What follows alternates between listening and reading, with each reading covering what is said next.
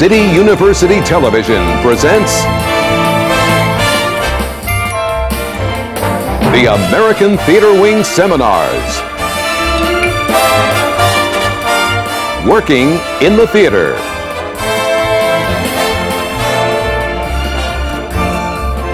This seminar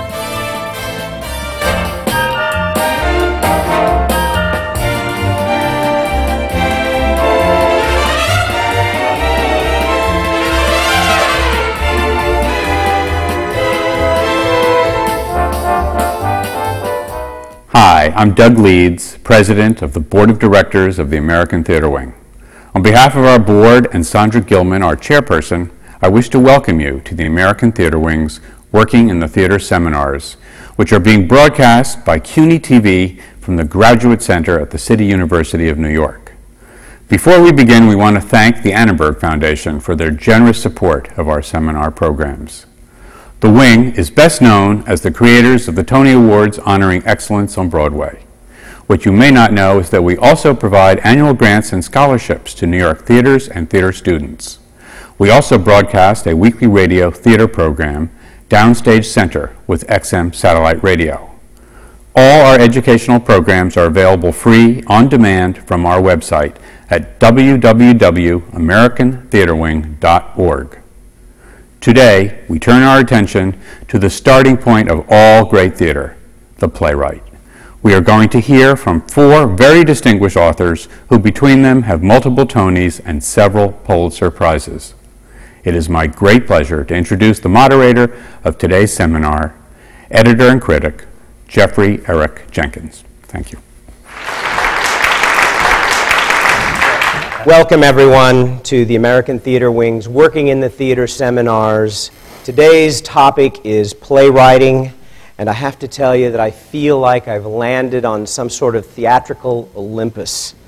I'm surrounded today by extraordinary talent in playwriting.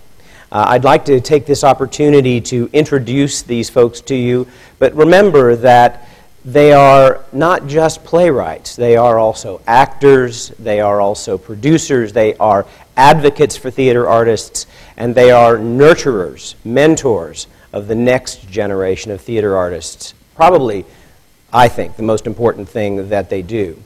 To my far right, I want to introduce Harvey Fierstein, a noted actor, playwright. Next is one of the grand men of American letters, Edward Albee.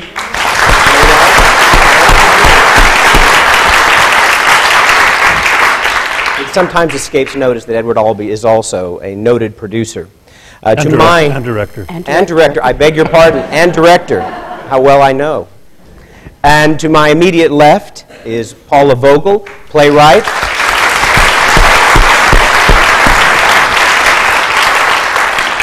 Paula is having a, a series of uh, an honored series at the Signature Theater Company this season.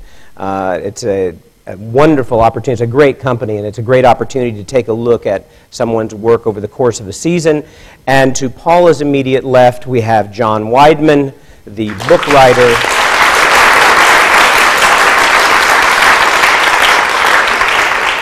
Noted for his work, of course, with Stephen Sondheim, but also the book writer of Big, and also the book writer of the dance musical, the Tony Award winning dance musical Contact.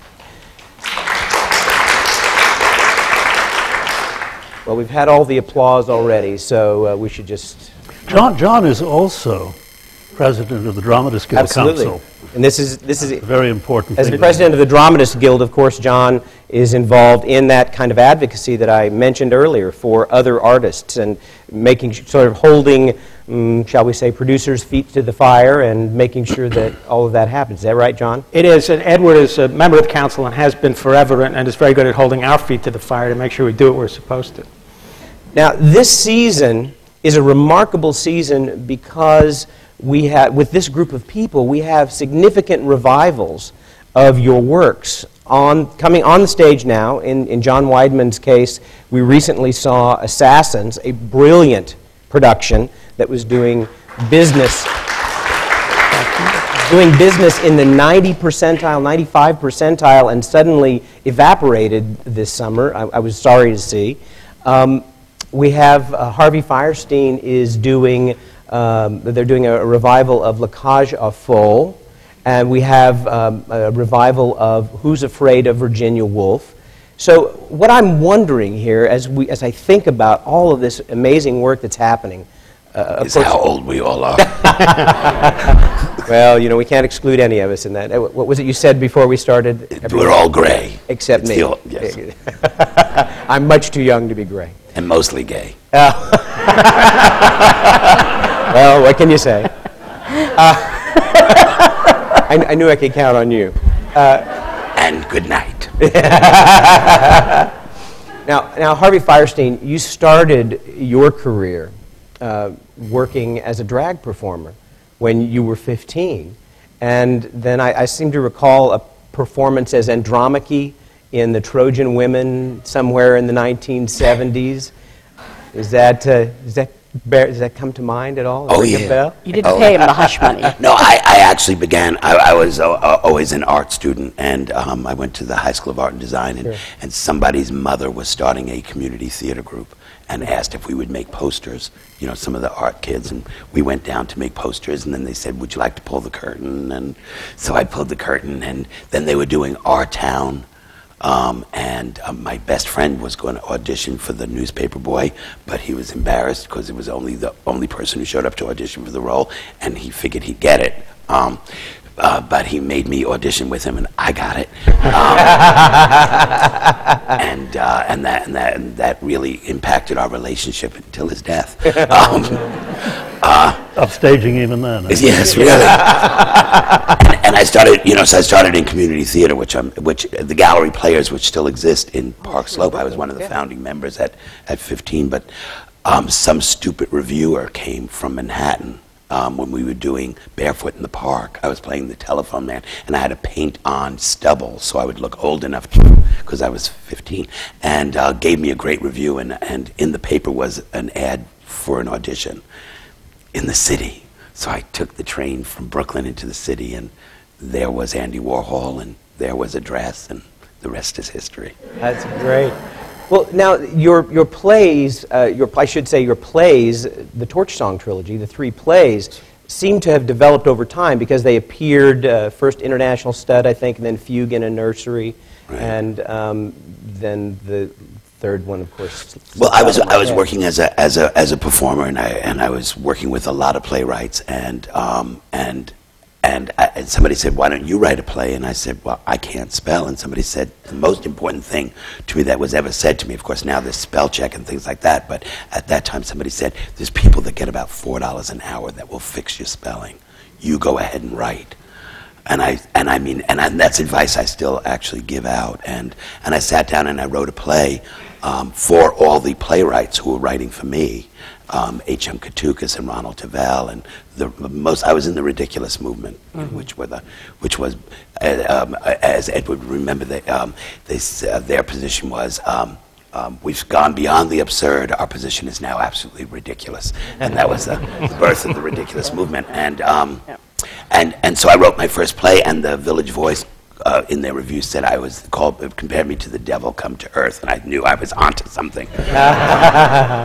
and, and so I wrote, but I wrote, you know, I never took it very seriously. How, how did that journey in, in, in Torch Song Trilogy, how, how does that journey in Torch Song Trilogy that that character, Arnold Beckoff, who I, I think must have some kind of personal relationship with you, how does that, um, how does that reflect your own kind of journey? It's a journey of, of healing, it's a journey of understanding, it's a journey toward art in a certain way, too. But, it, but it was a practical journey as well. Ellen Stewart, the, uh, La Mama herself, who I started working with when I, when I was 16, um, I, I, wanted to put on this play. I had written International Stud, the first act, and, um, and it took me a long time to get her to, convinced to put it on because I was to be in drag in it. It, um, and she wanted me out of women's clothing. She, she, she, she felt that I had a career larger than, than women's clothing. and um, anyway, so, so she didn't want to put on the show. Um, and so uh, when I finally convinced her to do it, the director said, Tell her it's a trilogy. And I said, why? He said, because then she's stuck doing the other two parts. and We don't have to fight with her again. So that is how, actually, how Torch Song Trilogy was born. Did you Um, have, I, I'm curious, did you have any aspect of the other, the subsequent two plays in your head when you were writing the first one? Absolutely not. Nothing at all? No. I wrote the first one. We did it. Right. It moved off Broadway. Right. It bombed. I went back. I wrote part two because we had the space for the next season. It ha- we had it. It happened that it was during the CETA program. Do you remember the CETA Yes. program? Sure. The And this- government program. Yep. And we had all these musicians. So I got the idea of writing a play for four actors and then have them represented by the four musicians. I always loved Peter and the Wolf.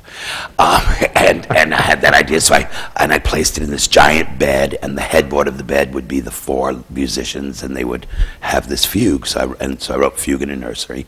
Um, and that got bought for off Broadway and moved off Broadway and bombed. And um, and then and then I sat down to write the third play, and this pain in the ass little woman named Estelle Gettleman, s- uh, who went on to become Estelle Getty, um, would come. She was a big fan of mine for years, and she would come. She was only about that big, and um, and she said, "Why don't you write a role for a mother, and I'll play your mother?" And the idea of this woman that big playing my mother um, just really tickled me. So um, I got the idea to write the third act. You know, uh, um, well, a friend of mine had also been beaten very badly in the park, and and you know, so so that gave me my theme, and and um, and and I wrote the third act um, of Torch Song, which got bought for Broadway, never got there. Um, and then it took me two years to get anybody to put on the three plays together. And it, that was another battle. That's very interesting because in, in his review of the three works together as Torch Song Trilogy, Mel Gussow said uh, that in a certain way they worked better as a three, even though it was a four-hour uh, you know, evening. He said it worked better as a three-act play, and it all cohered in a certain way. That there was an arc to it. Well, and, and, and there certainly was, but part of that, I think, is in the editing too, of knowing it's going to be done as an evening, so you, so you, you know, you, you can take out stuff and you can put, you know, and you, but, but also, I mean, the same critics who had killed it in commercial productions talked about how extensively I'd rewritten and I didn't rewrite a word. I mean, I did edit a little, but, you know, but you're not going to fight with them because they gave you a good review, so what the hell? So, um, but yeah, I mean, that Torch Song was, was definitely a longer, more involved journey, you know, than, than any of the other th- things I'd written. But, but Well, speaking of long and involved journeys, Paula Vogel, your work has been appreciated by those in the know for more than two decades. Right. And now, the, the, the current play that's at the Signature Theater, which will be closing soon, The Oldest Profession, now this is the first time that it's actually come to New York. Right. And the, the other plays, and Baby Makes Seven has, has played here. Although somebody, uh, when I, re- I ran across a review that somebody named, and uh, Vi, Vi Bremen wrote that. Oh, yes. I, that's, that was my pseudonym, and uh, I wrote a letter to the New York Times after Mel Gussow's review informing them that Vi Bremen had leapt from the Brooklyn Bridge. Uh, turned to that pseudonym. Um, I just wanted to have a pseudonym. Um, it's very interesting. I've been on um, a number of, of panels, which I always adore because it's just a thrill to hear other writers and how they think. And I look around and then I go, you know, of course, I, I expect um, to be the, the only lesbian on the panel, but actually, there's something more significant. I've never been done on Broadway. Um, I am an off Broadway baby. Um, I am of a generation, it's sort of like I didn't find the New York apartment in time, so I ended up moving to Providence. If I'd found that New York apartment, I'd still be a New Yorker. But it's a similar thing in terms of when I finally got here. Um, from the stage readings and the holes in the wall that did me, um, the tiny little 50 seat theaters in Juneau, Alaska, uh, or Theater Rhinoceros, or Wired Women Productions.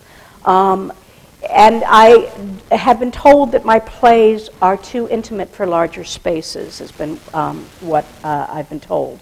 Um, there's a very interesting thing that's happened in terms of, of new plays right now, and where we are delegating new plays uh, commercially. And this, I'm sure, we're all going to jump in in terms of what's happening right now with Off Broadway. Fortunately, I'm so hooked on the process that it never occurred to me um, really uh, to be anything else but in love uh, with the actors and the directors in the room that I'm in. um, it, it is occurring to me as I get older that there's a glass ceiling of Broadway and that I won't go through that glass ceiling. But it's a very interesting thing for me. I mean, this is the, the signature allows me the opportunity to see a play I wrote 24 years ago. It's a new play to me. I've never had the chance to work on it in the room with actors of this caliber. Um, Hot and Throbbing, I'm still working on it. It's still a new play. Why? Um, it is so scary right now to not for profit theaters, and I understand why, that I haven't gotten the chance to work with really great actors. I've had two productions um, in the United States, other than the hole in the wall theaters that I can't go see because I'm, I teach.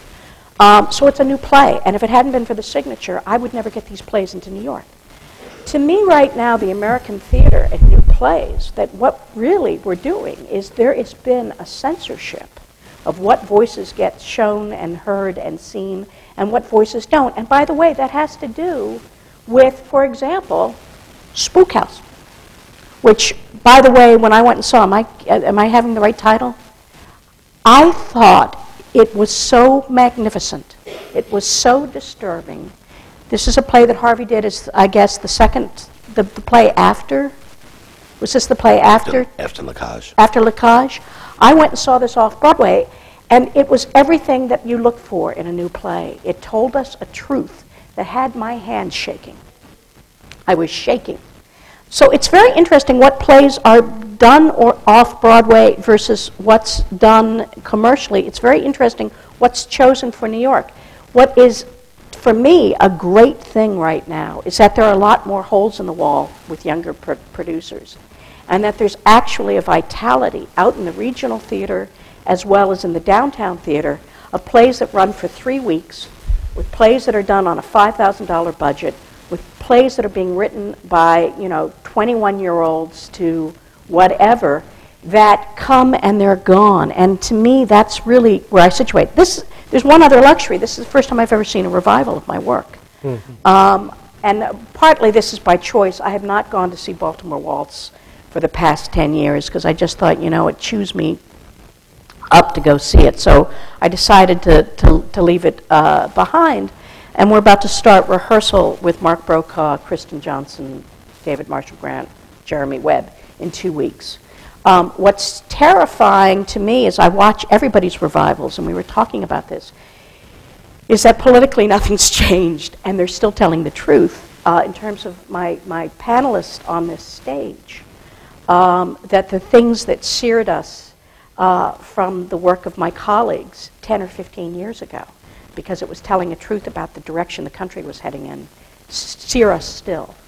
Um, so that's also kind of uh, uh, an interesting thing. Um, I don't know uh, what to say in terms of how we support art uh, and theater, um, which I think is the truth teller right now um, and has always been. As there's a, an economic suppression uh, and a, a, suppression by the New York Times um, uh, is something that's very, very disturbing uh, in terms of the artists that we're Well, not hearing. well, you mentioned something very interesting when you said something about the New York Times uh, suppressing coverage. And uh, this was something that we were sort of chatting about before we began the broadcast. And I, I was wondering if uh, you could elaborate about that a little bit. And I think that everyone has uh, some feelings about this. We should talk about Yes. what's going on right now uh, Right. in New York. Right. Uh, There, there's a, what I would call a disappearing act in terms of theater coverage. Um, now, I'm not talking about critics and criticism. I think that the more reviews, the better. Um, I don't know if everybody else does this, but I actually giggle when I read really deliciously scathing reviews of my work. That's not my. I don't do that. Or as George I Bernard do- Shaw I- said. I I only do it of other people's work. I see. or as George Bernard Shaw famously wrote to a critic, I am sitting in the smallest room of my house reading your review. Soon I shall put it behind me. I think is also another delightful way of looking at it, but I think it's not the notion of criticism, it's that there's too little of it. There's no coverage, and we've seen it start to dwindle. It's dwindled in alarming ways. Um, we've seen that theater is getting has been buried inside the arts and leisure. That it's all about film. We saw that the um, counter reviews on Sunday of by Vincent Canby disappeared. Uh, that there never was that notion of a kind of counterpart, um, and the the reviews and the coverage and the stories, uh, the preview interviews have dwindled and dwindled and dwindled. Now we have just heard, and this is what this is, uh, comment is projected, is that off Broadway reviews will no longer be available in print.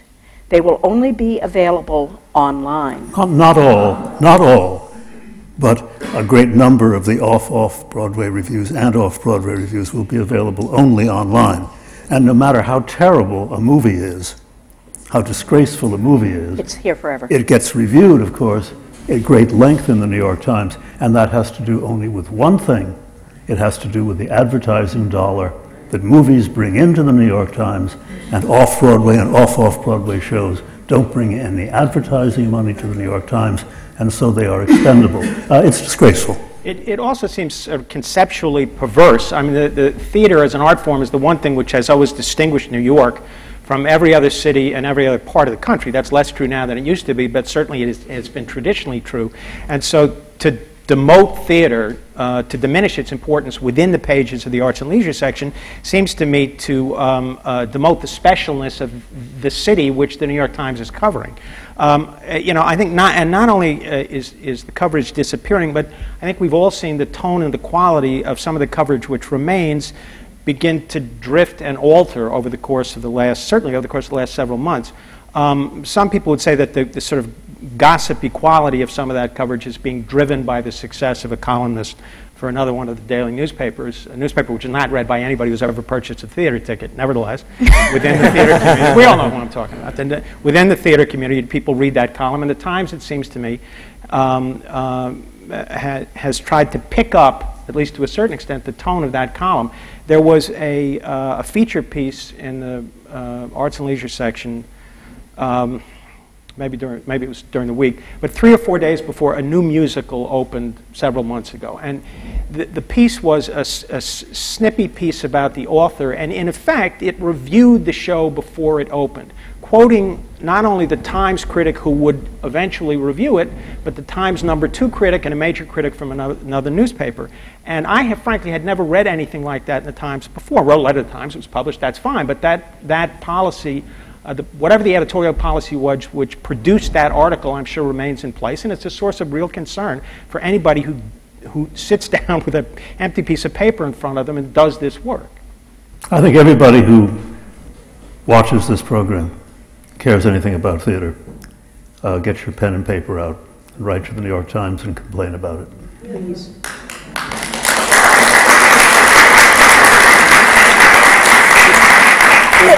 I mean, I, I also think this is part and parcel of where we're placing all of the arts. Um, this is a unique form. We are in a civil discourse and dialogue.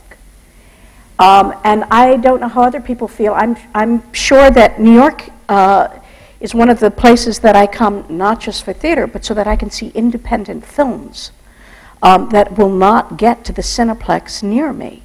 If I go to the Cineplex, what I am seeing is what I would deter, I call gladiatorial entertainment.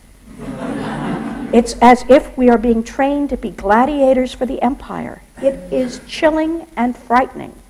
To me, the eradication and making invisible theater is eroding our ability to sit in a room together and have a discourse and a dialogue as citizen participants in our democracy. And it is this that I am fearful of. Um, I am not, again, talking about the nature, the necessity, the delights and torments of criticism. I'm talking about the absolute erosion of our visibility. But doesn't do you, do you think it has something to do with the nature of theater altogether and the place that theater still plays and what it will be? In the old days, theater was everything, but now we have television to do the boulevard comedies. We have um, movies to Where? do the large stories. Where are they doing them? Well, you know what I mean. I mean the, that that sort of silliness that we used to put, you know, the the the, the Jean Kerr kind of plays. Those are done on television, and and then movies do the the the, the epic stories or the the passion plays, and and so theater is left as it was in the beginning to be the place of ideas. Movies are about story. Theater is always about ideas. I still think theater's everything. But but but but I'm saying Yeah. we have an audience that that um, that doesn't look to us anymore. You, you brought up Spook House before. Um, Spook House was done. It was a play about a family that was ruined by a social worker. Unbelievable. Um, Great. The critics came in and said I lied. They said it's not true. This couldn't happen. No woman would ever stab her own son. And you know, not weeks after the play was closed down by those Right. critics, there was a huge scandal of social workers in New York. And I said, and I like stood there and said, well, I told you so. You know, um, when I wrote my play at um, um, um, Safe Sex, um, which had nobody in the play that had AIDS, it was all about how it was going to affect all of us. The critics came in and once again said, he's not telling us the truth. AIDS is a disease that will be cured in the next year or so. It will never change our lives. My play closed. AIDS is still here 20 years later. I was right. They were wrong. But but I'm saying they the, the critics. You talk about the critics. They don't even look to us. It's as if we sit down to fool somebody. I wrote a play to fool you, not to tell you the truth as it is. We're not looked at that way. We're, we're condemned no matter how much research or thought that we put into something because the critics will say it's not believable. Yeah, well, by the don't know what way, saying, but they don't By the way, I interviewed coming in- prostitutes in a stable in Brooklyn, whom ha- and they had college degrees, and I know how these women talk, but it's not. They're too literate. Now, this happens all the time, and it's very, very Was that, interesting. excuse me, was that for the old? It's That's, fraud that's, her that's, Okay. that's what she was criticized for. Yeah, And absolutely. I'm saying, It's- is they're not instead of believable, and they're going, into well, you know, no, I don't know anything about prostitution. I do know a lot about whoring, and so do we all. Um, uh, the inability to enter a play world as metaphor and insist that it is a literal representation of surface reality is a very dangerous political trend. Whose truth is it? The reason that I am still in love with theater every time I see your play, your play, your play is that it is an emotional reality. It is not surface reality. It asks us to take an emotional journey. It is not reality TV. It is not everybody's reality. I want to go to the theater and walk inside someone else's shoes and get inside someone else's skin and leave my own body behind. That's why it's crucial for us in a democracy to have theater. Because it's not done by test marketing to get to the common denominator that washes out the specific, gritty, uncomfortable, delightful individual voice. And we have lost in New York the ability for us to go in a room and see someone else's voice and enter into their vision of the world. Instead, we want all of our meat chopped up in such digestible bits that I think this is a, a dangerous political trend. I think that theater is the bird in the cage you take down in the mining shaft to find out if they're poisonous gases. And I feel that the New York Times is doing a political disservice. Our health as a city, as a community, and as citizens. We are losing this muscle of empathy that only theater gives. Film does not. Film cuts up our, our, our meat in digestible uh, bits by the editor, by being in the film room. But you know Paula, I mean? well, sure, but, but of course, uh, the New York Times may not be covering these things, and of course, uh, as I, I mentioned to you earlier, the listings in the back of the arts and leisure section have now disappeared as well. Yeah, so it's hard for us to, to Yep. track even that, and how many people actually have internet access. You know, when we're talking about a democracy, we're talking about access. That's right. The question that arises is, you know, who has access to the internet to go check the online listings? Right. It, it, Edward makes the argument that there's a, a commercial element to this because of the advertising and because of the shrinking amount of space. Oh, I would, li- I would like to think that, that, that part of what the New York Times is attempting to do was uh, socio-politically motivated. I don't think so, however. I think for the most part it is sh- uh, sheer and, and, and, and uh, sheer greed on the part of the paper to get advertising dollars uh, from, uh, from film. But, you know, it's only, par- it's only part of the problem what, what the New York Times is doing now.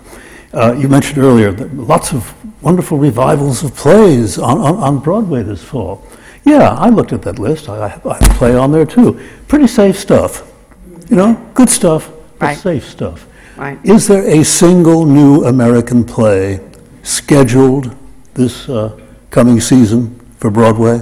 There may be one. I'm not even sure there is. There are a couple of British things, but of course, Right.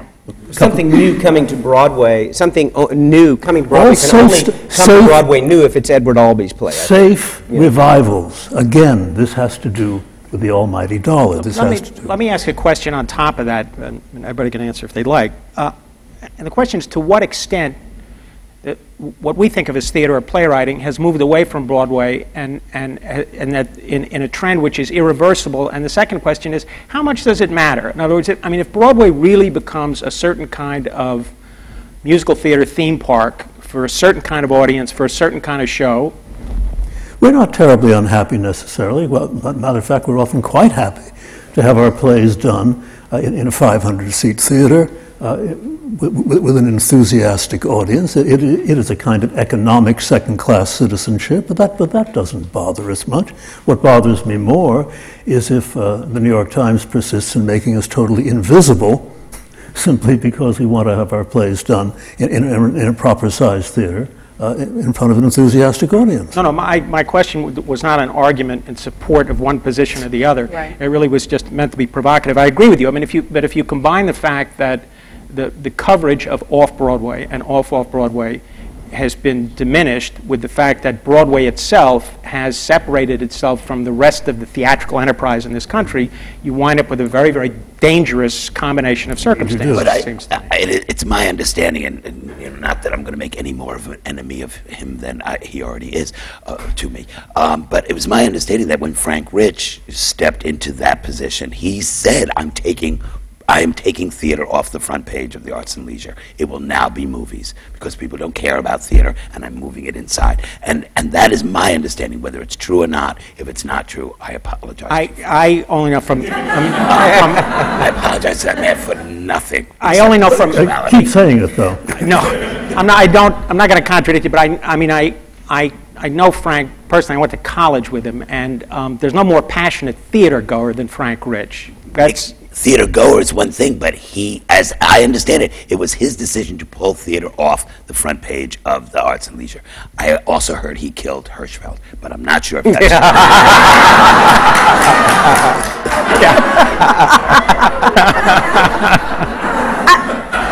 It's well, you know, this is this is sort of a good this is a good point I think for us to funny. to, to talk about to talk about the political elements uh, that, that, that come into play. We're we're in a world now. Uh, we're we're in a time where there's a highly charged uh, election election season uh, going on. Um, Edward makes the argument that this is pretty safe stuff. All very good stuff that we're seeing in the revivals of uh, La Cage aux Economically safe. e- economically safe. Not- economically not- not safe. intellectually safe, There- There's a couple of things safe. I would like for us to, to, to think about here for a moment is how the, those might uh, those productions reflect the if they re- reflect the politics of today and how that relates back to their original productions. But first, I want to start with something I, I alluded to earlier when I mentioned Assassins, which was a heart-stopping production for me. It was brilliant. Joe Mantello was a complete bullseye. It was great. No pun intended. And, and, uh, and, and completely deserved its five Tony Awards and, and perhaps even more. What happened there, though? This was, this was doing 95% business, and then it evaporated this summer. Is there a, is there a, I was, you know, I, I was, uh, as you can imagine, I was also upset about the schedule on which the show closed. Um, you know, we were playing to 95% houses. The actors never came out and saw anything less than what it, if, at least felt like a full house. Um, the show had been extended beyond. I mean, uh, look, the Roundabout does uh, a, a, series of shows, uh, um, one after the other, and there was another show coming into that space. Usually, it's somebody else's show, so you get angry. In this case, it was another one of my shows, so it was a little more complicated. But um, the um, uh, you know, and I've discussed it at length with Todd Haimes. I was not shy about about trying to figure out what what happened, and um, uh, the response essentially was an economic one, uh, not a political one. That um, uh, the, the, the Sunday on which the shows closed was coterminous with the point in which they'd put a certain block of tickets on sale, and that when they had put another block of tickets on sale, tickets which uh, covered the period of time which would have begun with the following Tuesday night's performance, sales had been weak. That when the show opened, the reviews are really good. It, it, that was not reflected in the sales the next day. The show won five Tony Awards, not reflected in the sales the next day. That whatever the audience, it's, it's, it's confusing. It's like whatever, people were being told that this sort of Broadway musical was something they should go see, but whoever the audience was out there that would ordinarily have gone to see a show based on those instructions, and the fact that this was a sort of an unknown Stephen Sondheim musical, those people did not come to the box office. Now, the theater was still full the Roundabout had the previous season uh, been burned badly by a couple of bad decisions about recasting shows and extending shows, one of which was nine. Um, and they made a very, very conservative decision to close the show when they closed it. I think that, that if they could go back and do it over again, um, they would not have closed it so precipitously because it has provoked exactly this kind of conversation. Well, this is a good way to lay that to rest. Yeah. Now, there, there, on the other hand, there may there may be more to the story than I have recounted here. But um, uh, you know, uh, Todd was was completely open about describing the economic uh, economic side of it to me. Said he had not been pressured by anybody on his board. You know, everybody always knew the Republican convention was coming. I don't know that they knew that the show would win five Tony Awards and that it might, God forbid, run through the, the Republican convention. Um, uh, it was always going to close around Labor Day, so it it um, um you know, I, I basically, I think I am putting those, those rumors to rest. That does not make it any less disappointing. It's, it is, uh, people don't always get your work right. And when a director and a cast and designers get it as right as they did with Assassins, you want it to be there until nobody else wants to see it, you know. Right. And um, um, I have friends who, for one reason or another, because they were out of town or whatever, you know, thought they'd, they'd, they'd come back at some point in August and catch it then, and by then it was gone. So there are people who never, never had a chance to see it. So it's, you know, I feel torn between enormous gratitude towards the roundabout, which did it and did it so well, and but still the frustration that it's, it is not still there for people um, to buy a ticket. But you know, it does circle back to the question, you talked about critics and the Times, back to the question of, of the New York audience, whatever that phrase means. But um, I was surprised that people did not turn out uh, uh, in, in larger numbers than they did to buy tickets to that show. Ticket buying habits have changed. People, because of 9/11, people don't necessarily buy tickets three months in advance. It's, it's uh, there's a lot of, you know, sales of during the week when the people are buying tickets to see a particular performance. But even so, it felt like the show would receive more economic support from an audience than it did.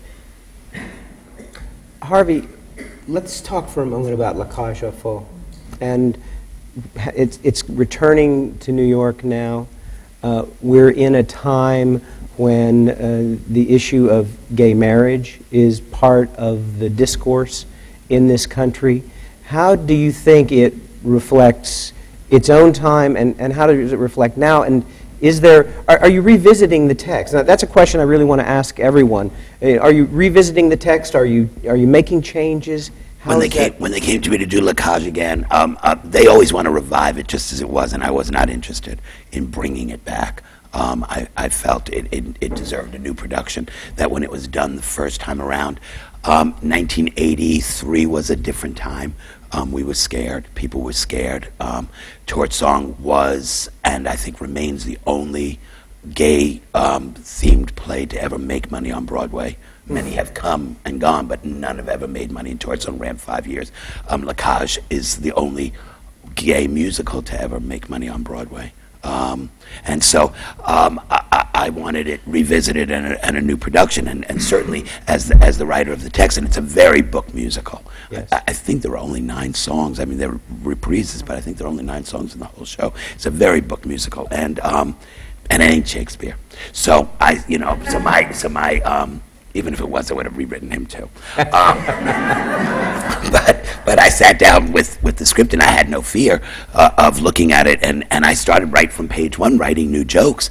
But when it came to this to the essence of it, to this to telling the story of this this gay couple that that had raised a child and it was I mean it's a story about a marriage almost ruined. A, a marriage of 20 some odd years almost ruined by their child's thoughtlessness.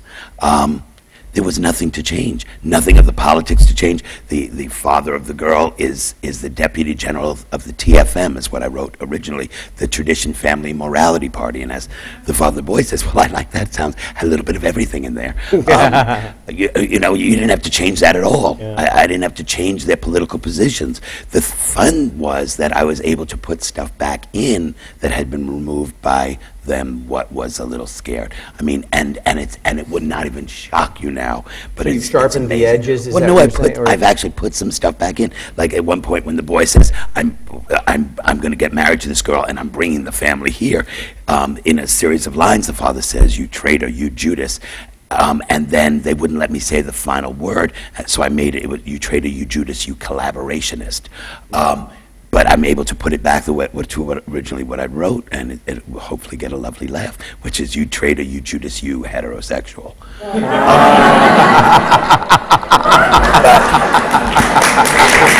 Well, there's your laugh. so, so in a funny way, you know, that has changed. Um, um, so I'm freer to do that stuff. They were very scared to be sexy back then. Um, the opening number, "We Are What We Are," you know, they all stood there in these sort of airtay poses and never touched each other. Um, the the loving couple only kissed at the final curtain and then just on the cheek.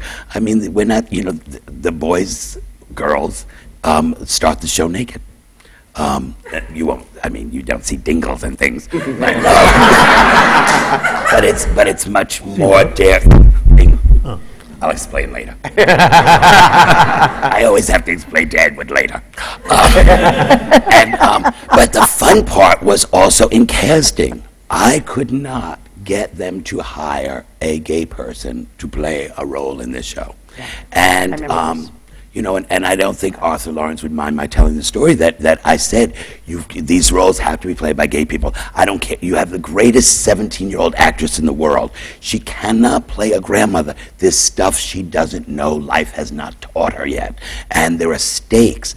Especially in a musical where you don't have a hell of a lot of time for character development, there are things that a gay person, baggage that a gay person would carry onto that stage that I don't have time to explain that they would that an audience would feel that is the magic of theater, you know, of, of what y- the actor brings, what the playwright brings, what the audience brings, that marriage. And anyway, um, heterosexuals played the leads.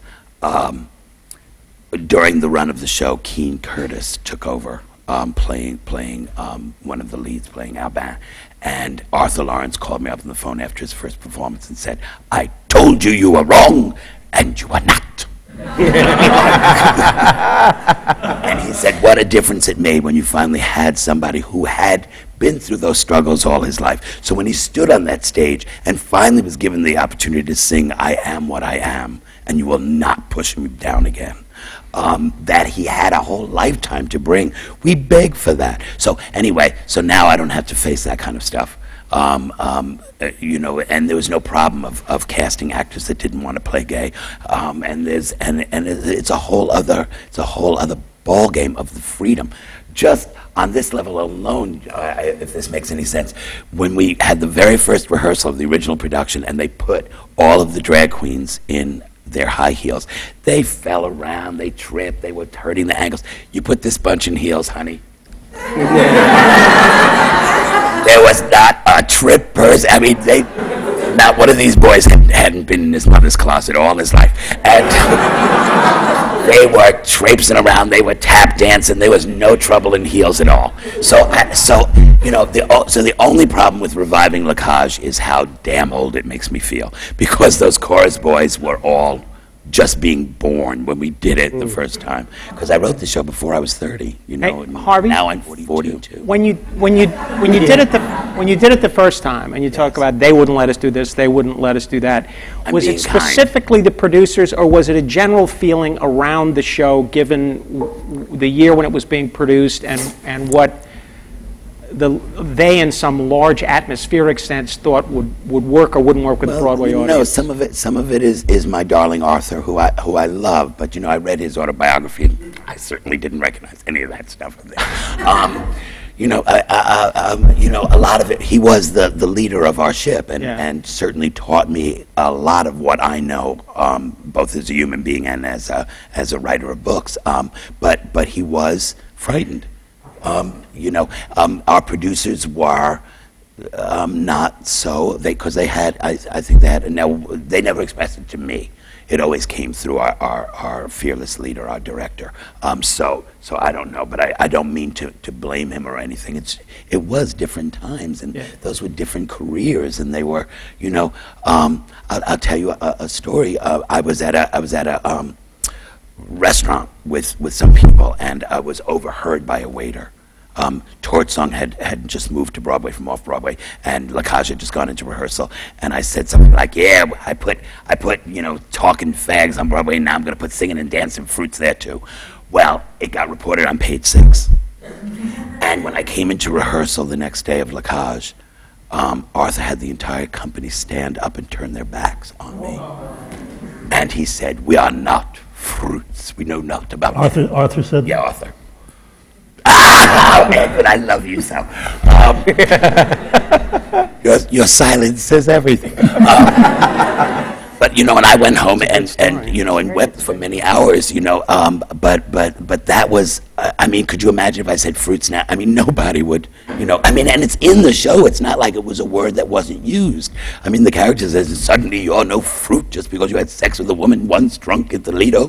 You know, I mean, it's it's there. It's not like it was a language, but that that was a different time. It was a different time. Um, It's, it's going to be interesting right now to there's, see that's a it. married woman talking to you from over there. Yes. That's a married. She got married to her to her partner.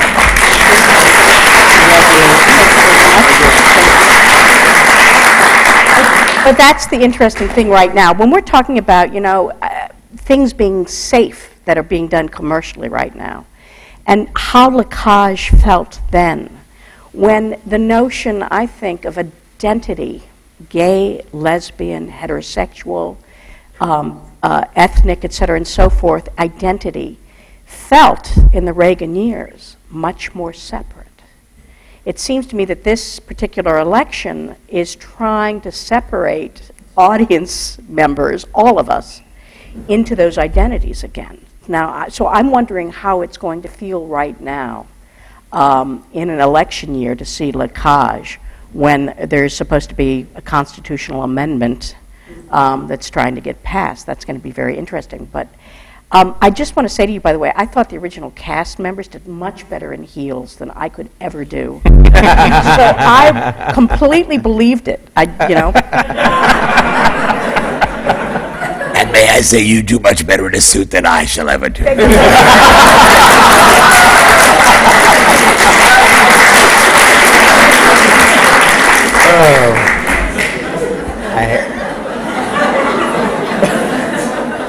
Well, the, the, the, the, the, Edward, I had a sense you had something to say. I, I don't know, I'm having too much fun listening. Me too. But uh, the, the question of uh, does one change uh, a, a play one has written because Yes. it's going to be revived? Now, Who's Afraid of Virginia Woolf was written in 1960. So that's uh, quite a number of years, isn't it? That's, that's 46 years, 40, 44 years since I wrote it.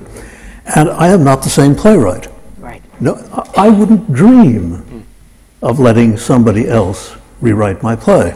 I wouldn't dream of it for a second. And therefore, I'm not going to let me rewrite my play because I'm, I'm a different person. I wouldn't let you do it either. Thank you, thank you, thank you, thank you. Uh, but fortunately, no, nobody's asked, asked me to do that.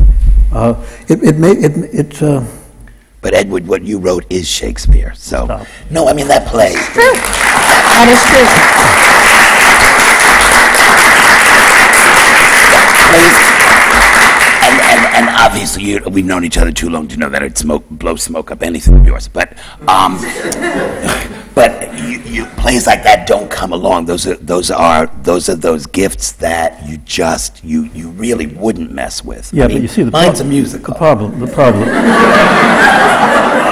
the problem, Harvey, is I, I feel that way about every single thing I've written. yes, the answer is yes. oh, Uh, let me ask. I should keep that note Well, you wrote wait, me. now, uh, let me ask. Can I, I'd like to ask Edward a question because I, I, um, I guess I was, I was in high school when Virginia Woolf opened, and it opened on Broadway uh, before Edward was Edward. Well, he was, so- he was sort of Edward, but with a little A. um, but it, it opened on Broadway, and I, I mean, I saw it three times, and and um, when you st- when you stood at the back of that theater, or I guess Rent has now been playing for, for 15 years, and and you looked at that Broadway play audience, who did you see that you don't see anymore? Oh, great question. At the, at, at, at- going to the theater then? At going to see a, a play of that seriousness in a Broadway playhouse as opposed to at, at uh, Lincoln Center or at the Manhattan Theater Club It's or so, at the it's so hard to answer that because a play like Who's Afraid of Virginia Woolf, which got a lot of lousy reviews in the dailies when it opened, by the way. Uh, Walter Kerr said it had a hole in its head, which made me wonder about what he was talking about. Uh, and uh, audience uh, reaction of some of the weeklies uh, uh, got that play on its feet, and, and it ran for two and a half years, w- which was fine. So, why did the play become a success? Because the audience who went to see it told other people, and they liked it. I don't know whether it was the same audience that were going to other shows on Broadway that year.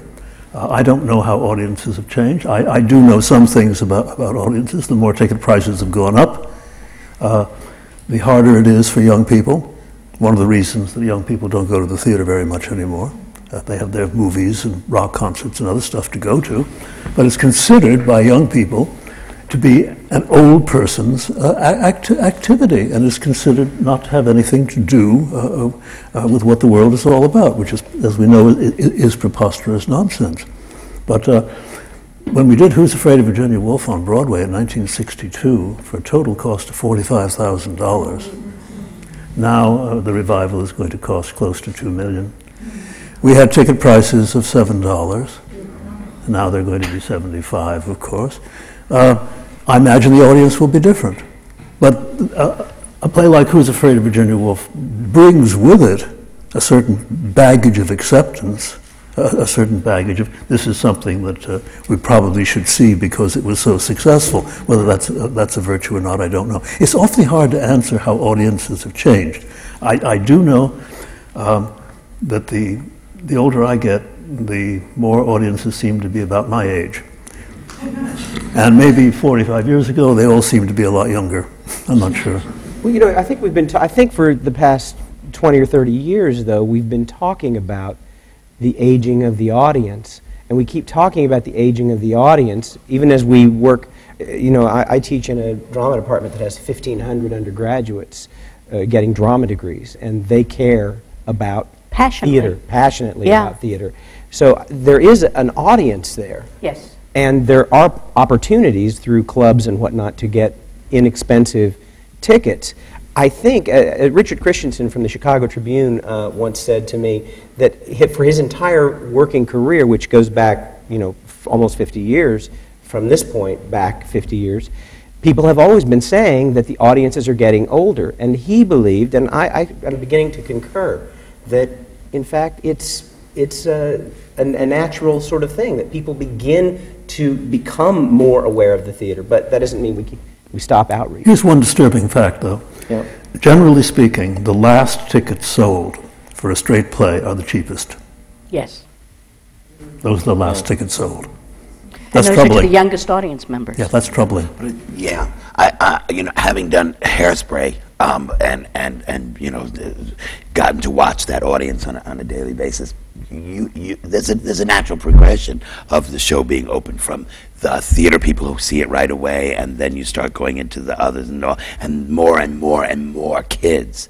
Um, but but I think that's natural. I think it always. I mean, I was dragged to theater by my parents every weekend. You know, we either went to the opera, the ballet, the theater, or a museum every weekend uh, of our life. We had, but it was five dollar theater tickets and ten dollar theater tickets, and, And there wasn't the internet to distract you. and there wasn't the internet to distract them.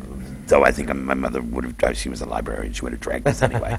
um, but we had no, I mean, we were a poor family. We had no money, but we could do that. We could go to the theater.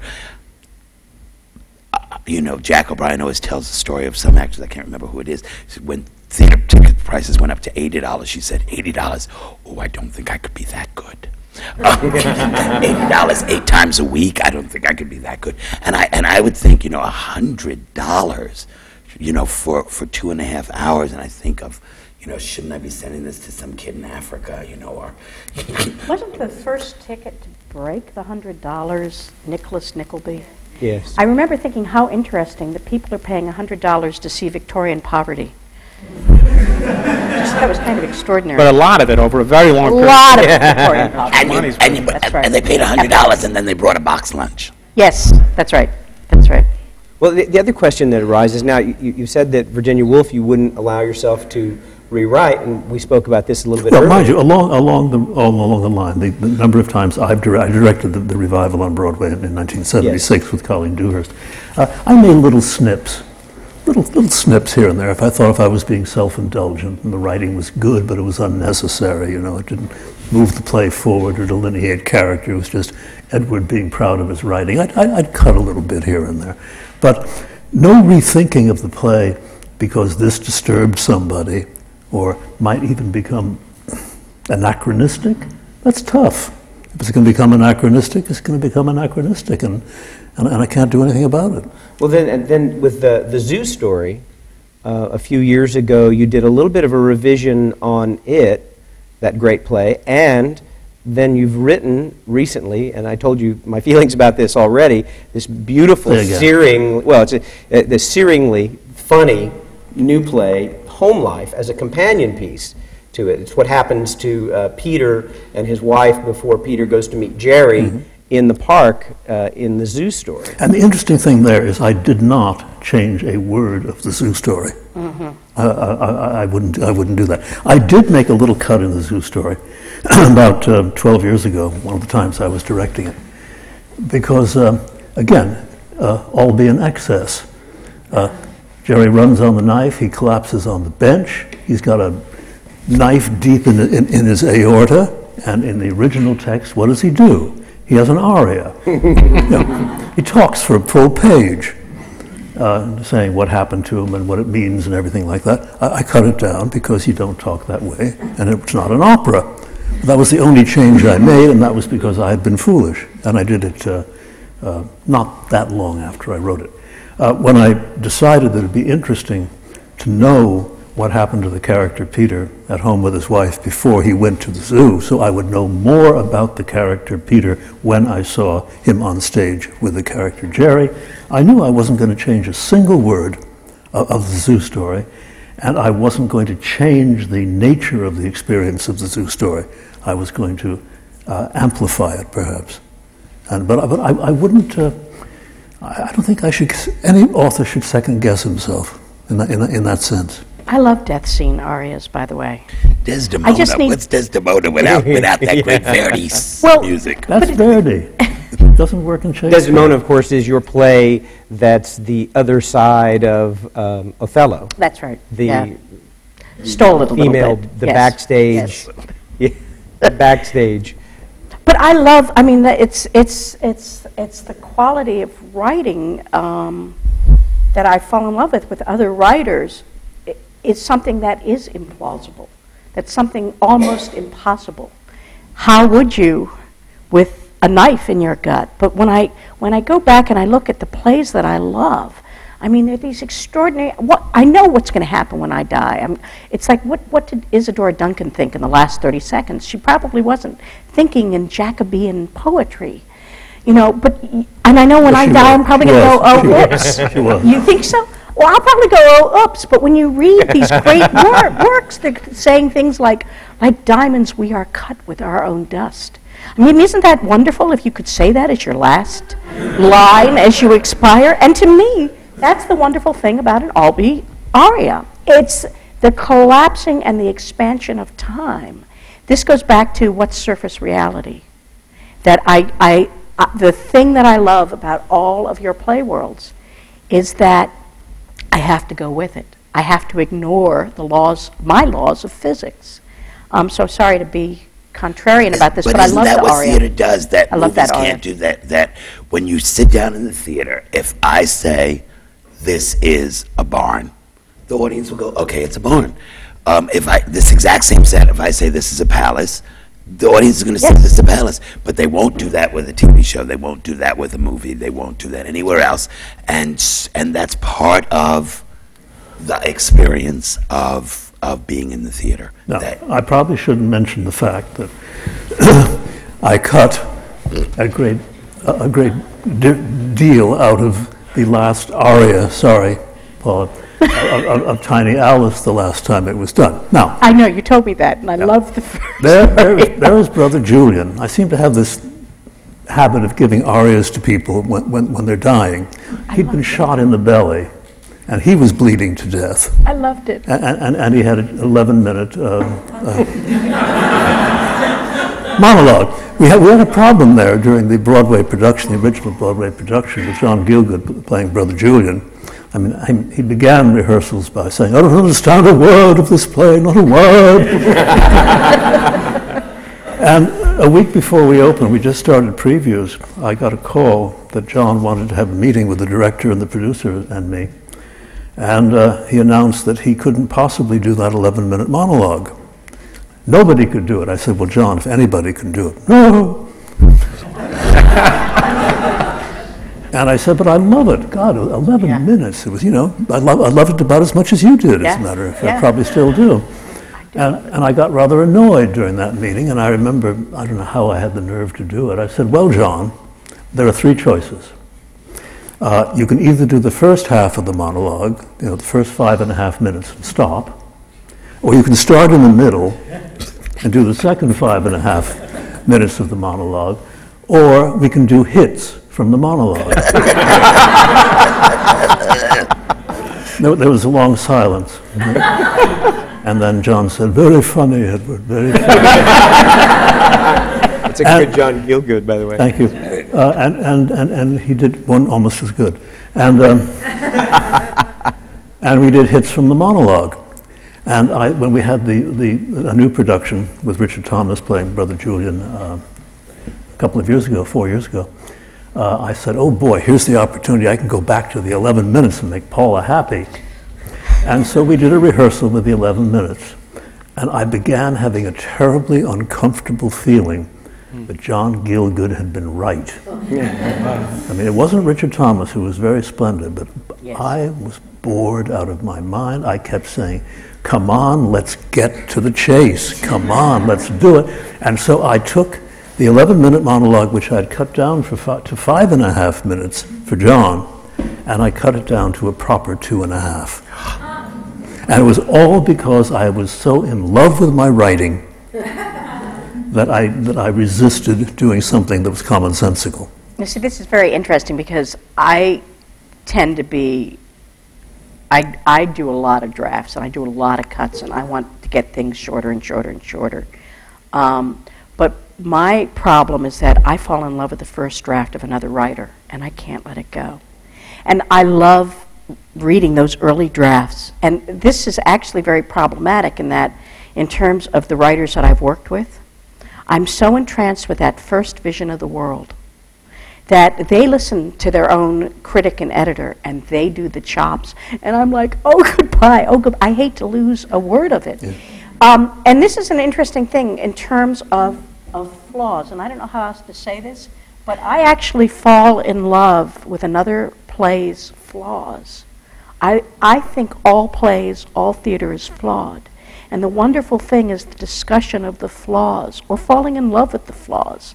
I mean, every time people do another version of Shakespeare, they're basically looking at what do we consider a flaw, what do we not.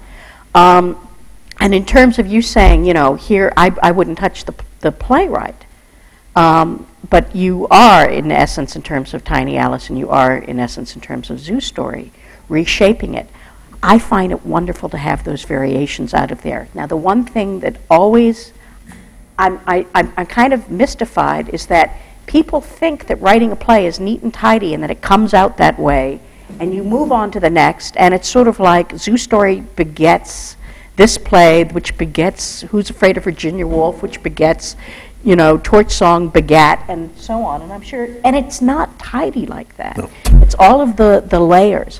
One of the things which I'm going to try and do this year, as often as I can, uh, and I'm hoping by the time this air, airs, the critics will have taken me up on it, is I want to do playwriting courses for critics, New York critics. I want to do a playwriting workshop uh, with subscribers. I want to do a playwriting workshop with producers. Um, because I really think that th- the more that people know what the theatrical process is, and the more that they can see the flaws, and the more that they can see the backstage, and the more that they can see the kind of interesting struggle to make a play come through, and the more that everybody knows that in essence they do have a play within them, the more I think that theater is going to flourish. I think that what's happened is that we've cut out knowing the process and having the process accessible, which is why it's great to have things like the 52nd Street project. By the way, it'd be great to have, has, has this program ever had oh, I the young playwrights on? I don't think we've had the, the young playwrights on yet, the 52nd Street project yet. no. Right. But, I mean, it's just knowing the, the different stories, for example, on Tiny Alice, makes me participate. I, uh, when I- we, I- I- I'm sorry. I I don't, I don't do drafts, I do one draft, I know. and, and and then cut. Uh, I tell myself that every time I'm working on the 19th draft, uh, Edward, that you only do yeah. one draft. It's just that I'm, I'm lazy, that's all. When we, uh, when the Roundabout decided to do Assassins, I, I went back and I looked at the script, and I hadn't looked at it for, I don't know, seven or eight years, really. And I read it, and I got so depressed. I thought, God, I used to be talented, now I don't know what I'm doing, you know. And I, and I went back into my computer, and I found the early drafts of it, in which the scenes were twice as long, and they were filled with terrible things. And I immediately perked up. I thought, oh, and I remembered what a, what a, you know, what a, I mean, it's, writing is awful. I mean, just you know what a tortured process it was to get it to the place. But I had to be re- I had to be reminded.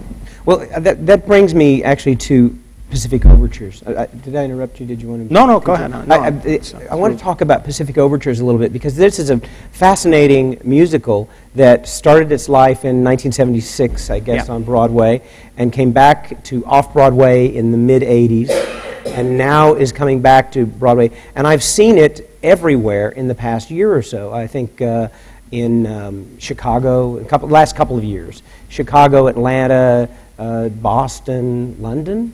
It was this What's, musical- what's going? How is this happening? This what's going on? What's the It's a little interest in sleight of hand in what looks like a million productions of Assassins in the last two years. It's really not the case. There was a, there was a, just coincidentally, there was a very good production in Chicago, which then went to the Donmar Warehouse in London, and um, a production that started at, in Atlanta at the Alliance Theater, which then moved around.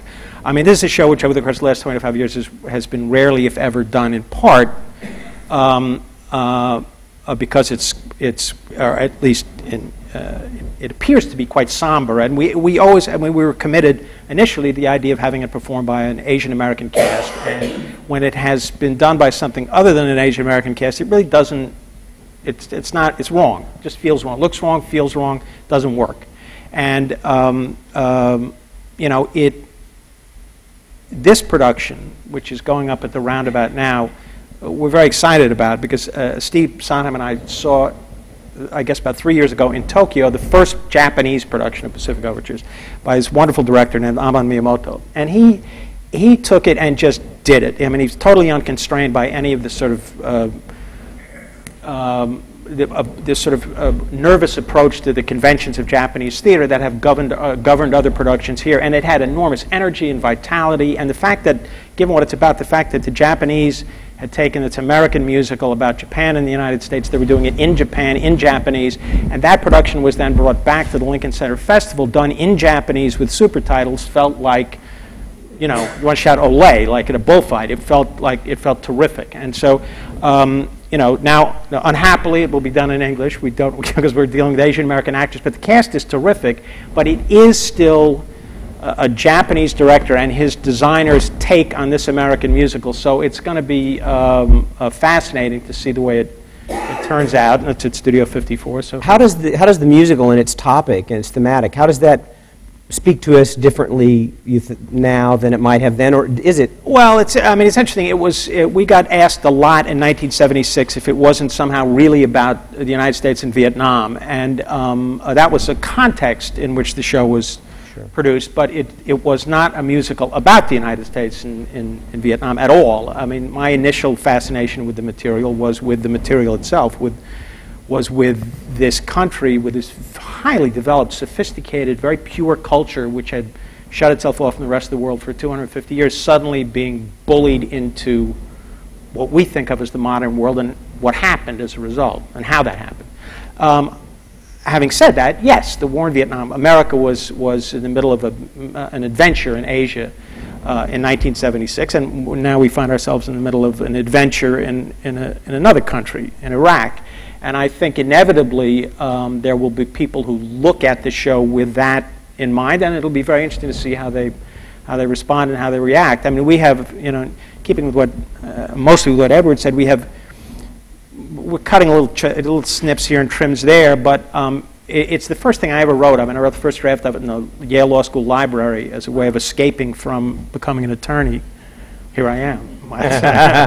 um, and um, so it's a very young work, but I looked at it and I, you know, I've changed a little here and a little there, but very, very little. I think it should stand as what it was, and I think, I- and I'm, I'm, I'm pleased. I'm very quite pleased with it when I when I listen to the show now. You must have thought a lot about Gilbert of Gilbert and Sullivan while you were doing this then, or no? Oh, Yeah, yeah, yes. I mean, there was there were all kinds of um, sort of cultural influences kind of flying around. I was actually thinking about the law school.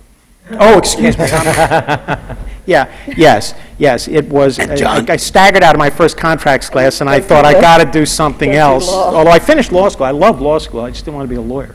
Just interestingly, you said you talked about the Asian American cast. I, I left the Dramatist Guild. I walked out on the Dramatist Guild and quit because they wouldn't stand up against the producers of uh, Miss Saigon to insist on, on using Asians in Asian roles. And I, I went to the Dramatist Guild and I said, Will we not take an artistic stand here? And they said, Absolutely not. You've got to get Not them against back. We need the producers." money. Thing. No, They we said, absolutely. they said, Not against producers. We don't stand up. Come I back. We need your officially. money. we have nothing but Asian Americans in this cast of Pacific Overtures. Will Well, you but I'm saying the that's, drama? that was that was. Oh, should I come back? Yeah.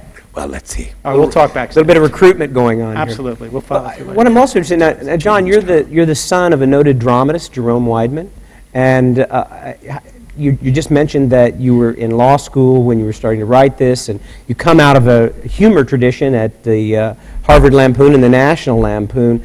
Uh, I'd, I'd actually like to take a few minutes just so that we can communicate with our students and with people in the audience beyond about how your life in the theater, your lives, I should say, in the theater, you know, sort of got started. Well, I, I'll, I'll, I'll make this brief because I don't know that it's helpful to anybody. I mean, I, I had uh, uh, gone to the theater my whole life, and my happiest times were, were spent at the theater. But uh, it was never my intention to have a career in the theater at all. I didn't act in high school plays. I, you know, I was a sort of a serious kid. I thought I would become a politician. And my dad, who was primarily a novelist, really only worked in the theater for, for four or five years, but he saw writing as, uh, as uh, a, a treacherous way to make your way through life and was not, uh, did not encourage either me or my brother to follow in his footsteps in any way. In fact, was pleased that we, we weren't. But I did, I wound up in law school in the, you know, in the early 70s, which was still the 60s and sort of aimlessly trying to, you know, drifting from, from kind of what, you know, we didn't worry a lot about what we were going to do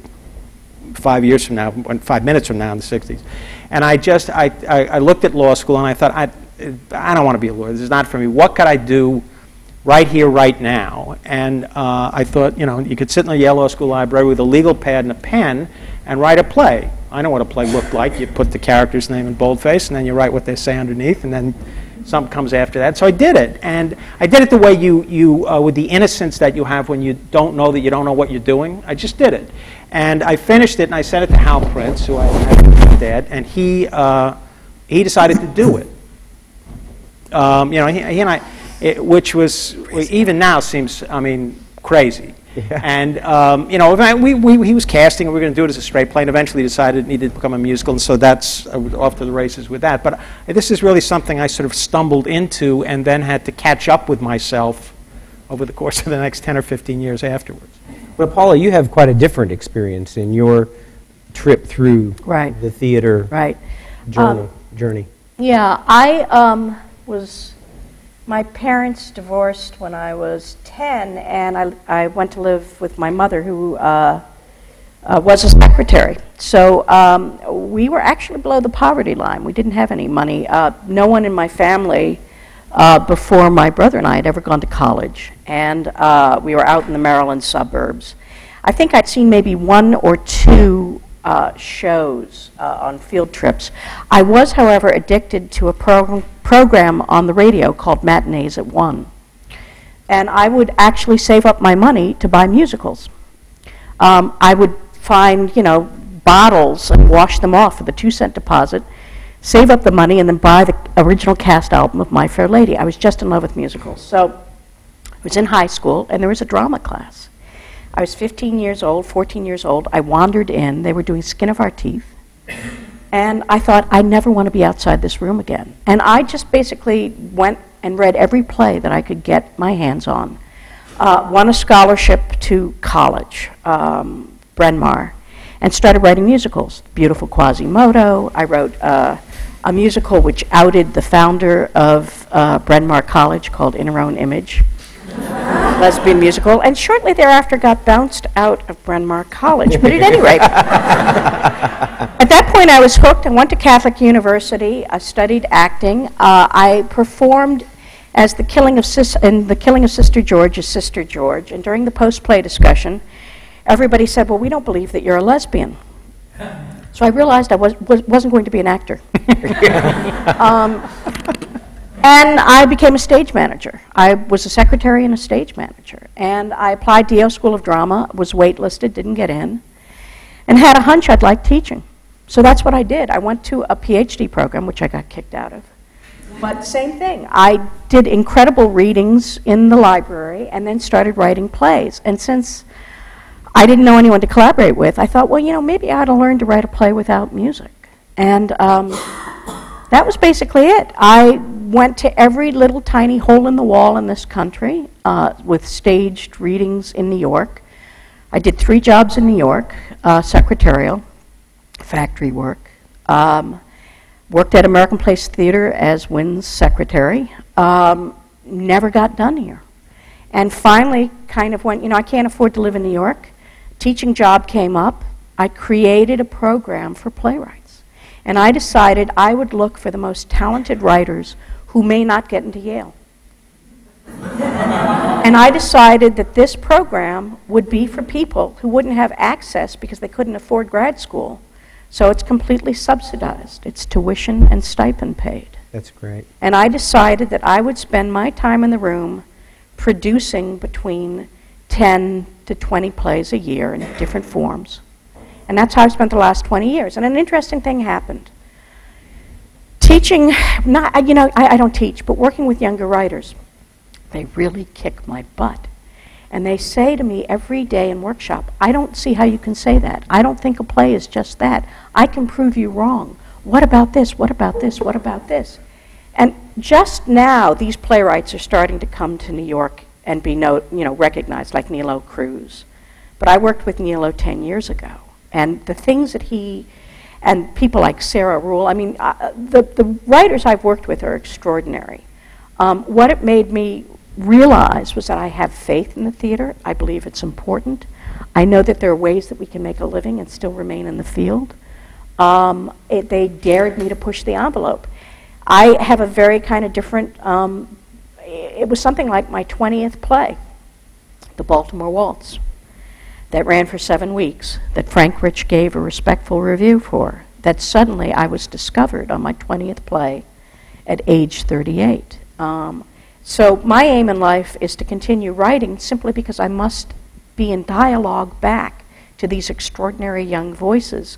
But my aim in life is to make sure that these writers make a living, break through into the American theater 10 or 15 years before I did. That's my goal in life and to stop the brain drain that we're experiencing right now.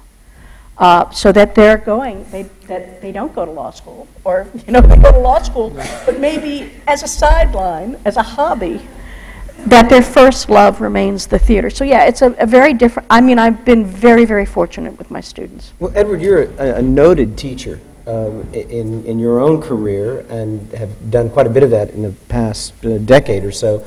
What, what is it that drives you to give back in that way? I mean, you are one of the great playwrights of all time. You don't have to do that. What is it that, that keeps you going back into the classroom? Very much like Paula, I don't think that I teach.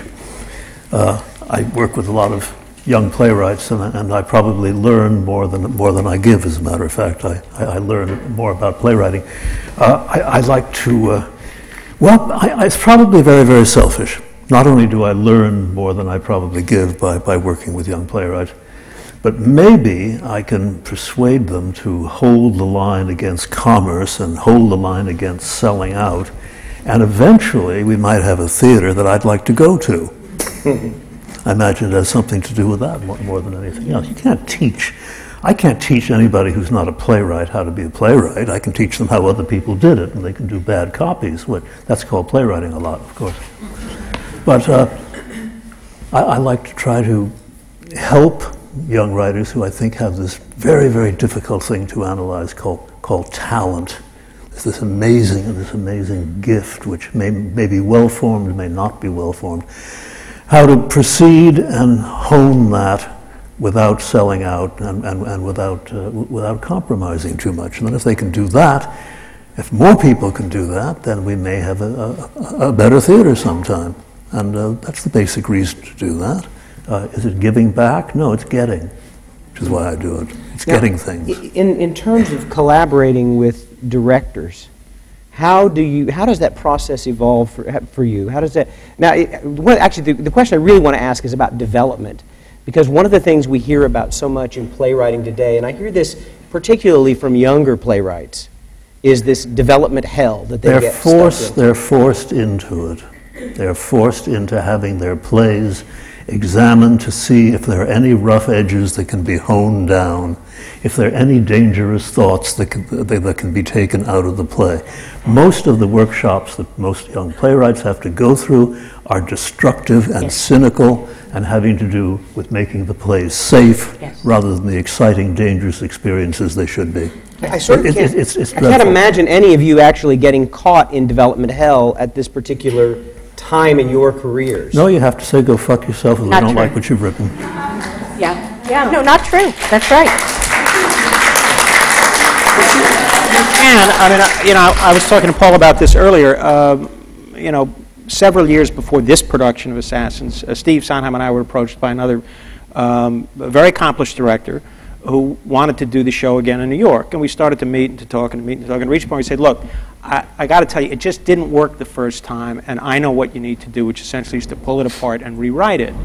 And we said, you know what, we think it, we wrote what we wanted to write, we're satisfied with it, let's be friends, but goodbye. And, um, you know, when Joe Mantello came in, Joe, acting as a director, had very good ideas about how to tease out our intention as authors. But he did not impose himself on the, on the authorial process. It was a wonderful, in that sense, it was a wonderful collaboration. But it's, it's, you know, for young writers, it's very difficult to resist. I think often when they're presented with the opportunity of a production, the thing they want more than anything else in the world, there's a director and a dramaturg in between them and that stage. And if they are made to understand that they will have to listen and take notes, and that whatever their unique idiosyncratic voice is, it's going to get bent through these, these, uh, through these other prisms, it's a destructive thing. One of the things that the Dramatists Guild has been doing, and the Council of the Dramatists Guild, under your uh, stewardship as much as anything, is to try to make it possible for young playwrights to hold the line against the commercial and corrupting, corrupting pressures uh, that, that they're under. The only thing we can't do, the only thing we've not been able to do, is protect a young playwright from himself. There's, a collaboration in theater, as as as we all know, and, and and where you hold and where the original brain holds their line in, corra- in collaboration is is always a di- you know when am I being difficult, when am I not? You know, listening to somebody else. You know, everybody in theater gets to put their stuff in. But just to give you an example, Jerry Herman and I were on the on the phone yesterday. Now I'm not 17 years old, and Mr. Herman is neither. And and we were talking, and it finally came out that neither one of us liked something going on with this. But we were both like too embarrassed to say. So, I mean, with Jerry Herman and Harvey fucking Fierstein, we could say we didn't like something, but we, you know, but we're like there quietly going. well, maybe he's right, and maybe we're wrong. You know, I mean, so so there is that that collaboration that, that's there. But um, Michael Feingold years ago wrote a, a review of of a, of a Shakespeare piece, and he said, "Well, this season I, I've seen so and so's production of Taming of the Shrew and so and so's production of Taming of the Shrew, and I went to England and I saw so and so's production of Taming of the Shrew, and I saw this production of Taming of the Shrew and so and so's production." Just once in my life, I'd like to see Shakespeare's production of, you know, what did he want? And um, and sometimes it comes back to that. It needs to come back around to that original voice in the head right. that that we as writers we talked so much about the empty page and that challenge. But for me the challenge is that voice in my head that just makes me crazy until I finally write it down. You know, all right, I will shut you up already to write it down. I, I don't, knock wood, have the problem with the empty page. I have the problem with I don't want to write, you know, and they What- make me the- crazy until I finally put The them down. question that you raise, of course, is what does a playwright want? Unfortunately, we've pretty much ran out of time today. So, this has been the American Theater Wing's Working in the Theater seminar on playwriting. I'm Jeffrey Eric Jenkins. This is coming to you from the Graduate Center of the City University of New York. Thank you for joining us.